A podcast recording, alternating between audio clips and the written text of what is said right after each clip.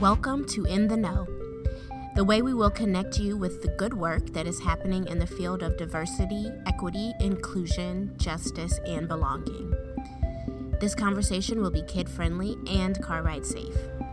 I am Leah Jackson, and I use the pronoun she, her, hers. Today, I am talking about seeing difference. So, by this point, you have all likely learned and exercised your ability to name the core cultural identifiers. Think age, ethnicity, gender, religion, race. The list continues and is consistently edited to include those characteristics that properly identify an ever evolving population.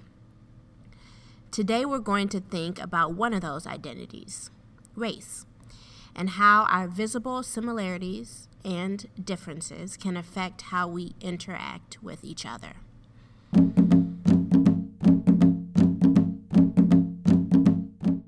As educators, there are certain rituals and routines that become a part of our schedules.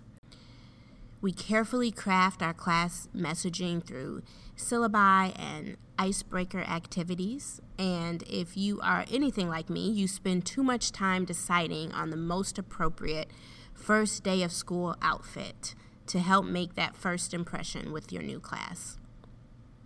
We also pore over class rosters, trying to learn our students' names trying to memorize faces so as not to confuse one for another, which we all know at some point is bound to happen. And it does. It does happen. It happens to most of us. It has happened to me.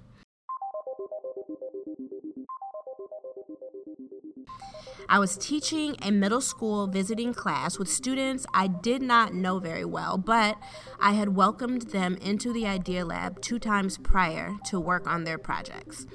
So it was on their third visit that I called student A student B's name.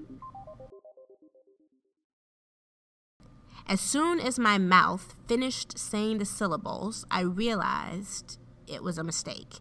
And while this misstep may not seem like a big deal, the fact that both students were of the same race, both students were of an underrepresented race and a race that was different from my own made it a huge deal to me.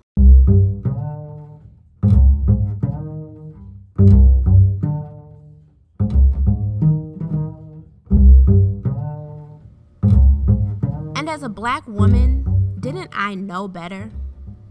I often commiserate with Toni Cross, another black woman with similar skin tone, that we are often mistaken for each other by students, parents, even colleagues. So, didn't I know better than to do the same thing to my students? I mean, I'm a diversity liaison, trained in the things of equity, inclusion, justice, and belonging, and I still fell into the trap of what is called the cross race effect.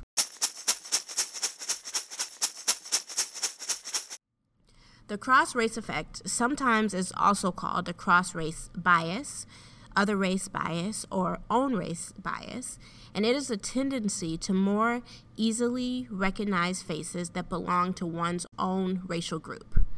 In social psychology, the cross race effect is described as the quote, in group advantage. So, what does that all mean?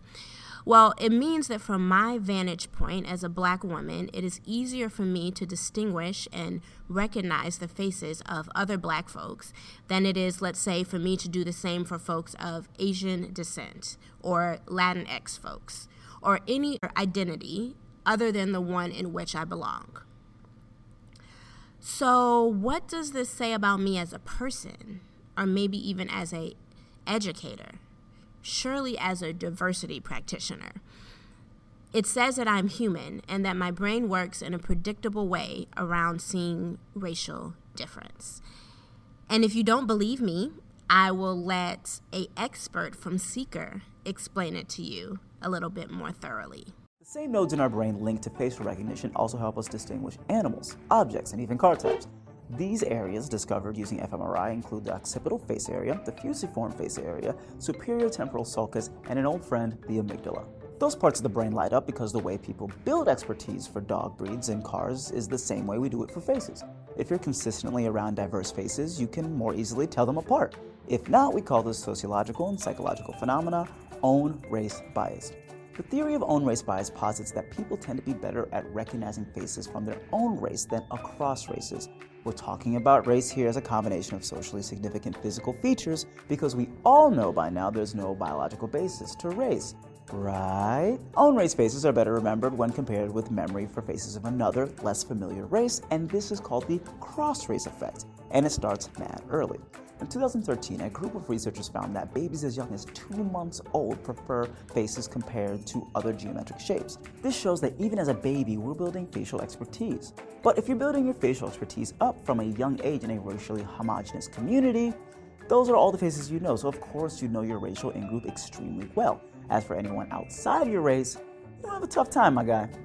See, Mama told me I'm not racist. First of all, I did not say that. CRE does exist, but it's not a blanket excuse for not telling people apart. This goes all the way from telling Octavia Spencer and Viola Davis apart to being able to discern between two Asian coworkers. Even I've been confused with my friend Yadoye, and we don't look the same. We're just black at the same time. Not only that, but the cross race effect makes eyewitness testimony less reliable because what if the dude on the stand can't tell black or Asian people apart and someone gets wrongfully convicted?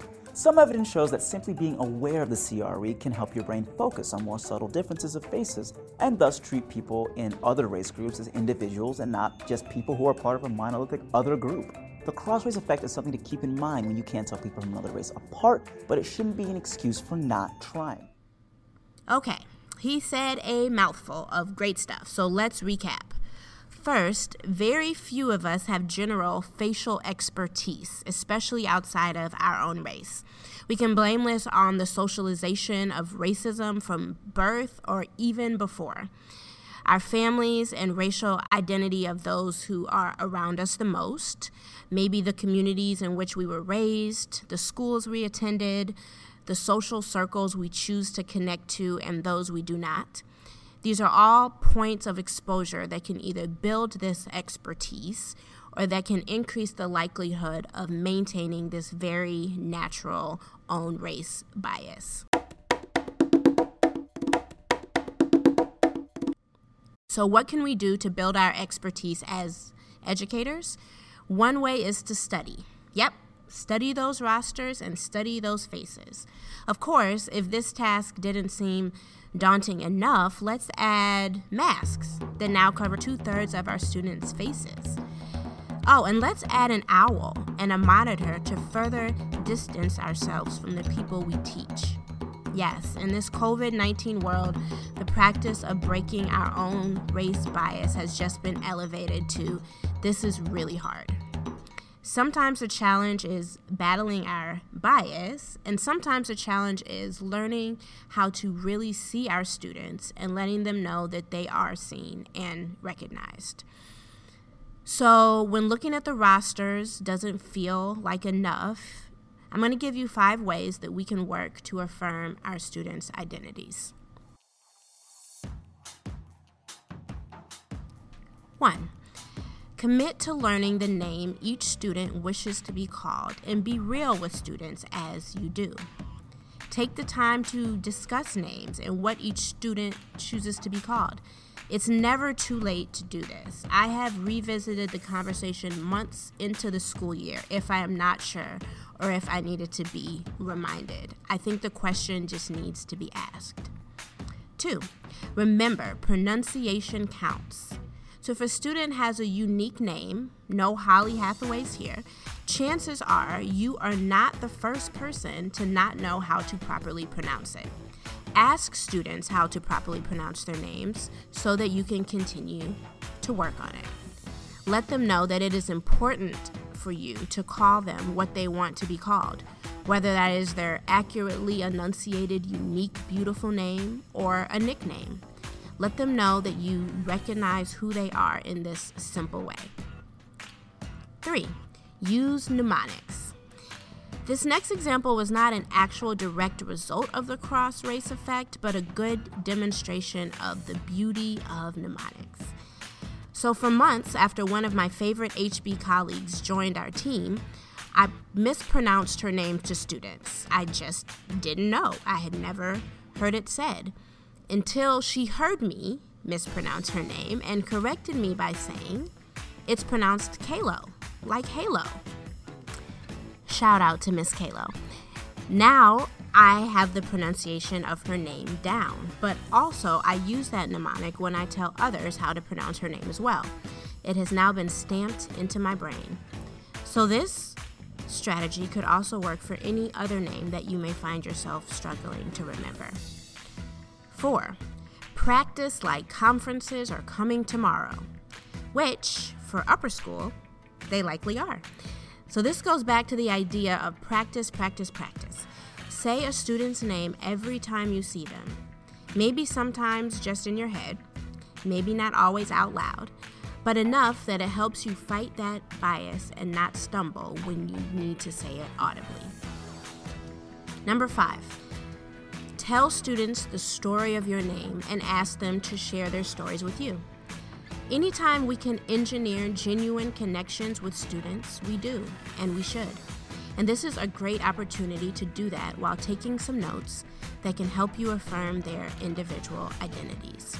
These conversations will likely expose more than just their name's story and could show you a peek into other parts of their identity that they are willing to share, all of which you can affirm and acknowledge in your awesome educator ways. And of course, in our HB community, we don't just teach, right? We learn. We interact with students, but we also work with grown ups.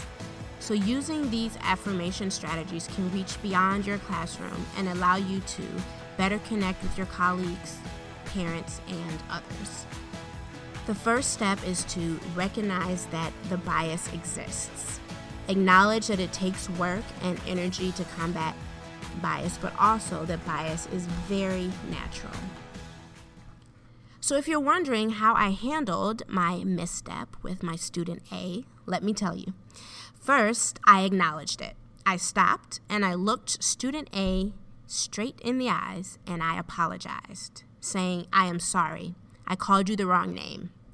I know your name is student A. I apologize and I will work on not doing it again, as I know how it feels to be called the wrong name sometimes. Was it enough? I'm not really sure. Did I call student A the wrong name again? I did not. Now, I could relate to the experience as someone who is also in a underrepresented racial group and shared that with the student in order to form a connection. But what if you are in the majority and you do the same thing? I would still start with a genuine acknowledgement and apology. If you remember our community norms, and you should because we discuss them often, there are a few super important bullets on the list that come in handy in this particular situation. One is the reminder to be self responsible. I am the one who needs to learn and grow from this particular situation. The second is to lean into discomfort. Was I sweating bullets after the wrong student's name fell out of my mouth? Um, absolutely. Could I have walked away and pretended I didn't say it? Maybe. Would it have been easier to just laugh it off and say, oops, my bad? Probably. But the act of consciously acknowledging and genuinely apologizing mattered in that moment. My comfort did not. The next norm make some mistakes, then let it go. Mind you, every time I see student A, even years later, I remember that this happened. And that memory is what pushed me to be a better study of my rosters and to more carefully choose my words. But it does not affect how I respond to or treat that student. And lastly, the norm says suspend judgment of yourselves and others. We all make mistakes. It's human nature to do so. It's what you do after the mistake that counts the most. I hope that you feel like you are a little more in the know. Anything quoted in this episode will be linked with this audio recording along with the transcript, and all sound snippets and their sources will also be cited. All editing was done by Toni Cross. Thank you so much.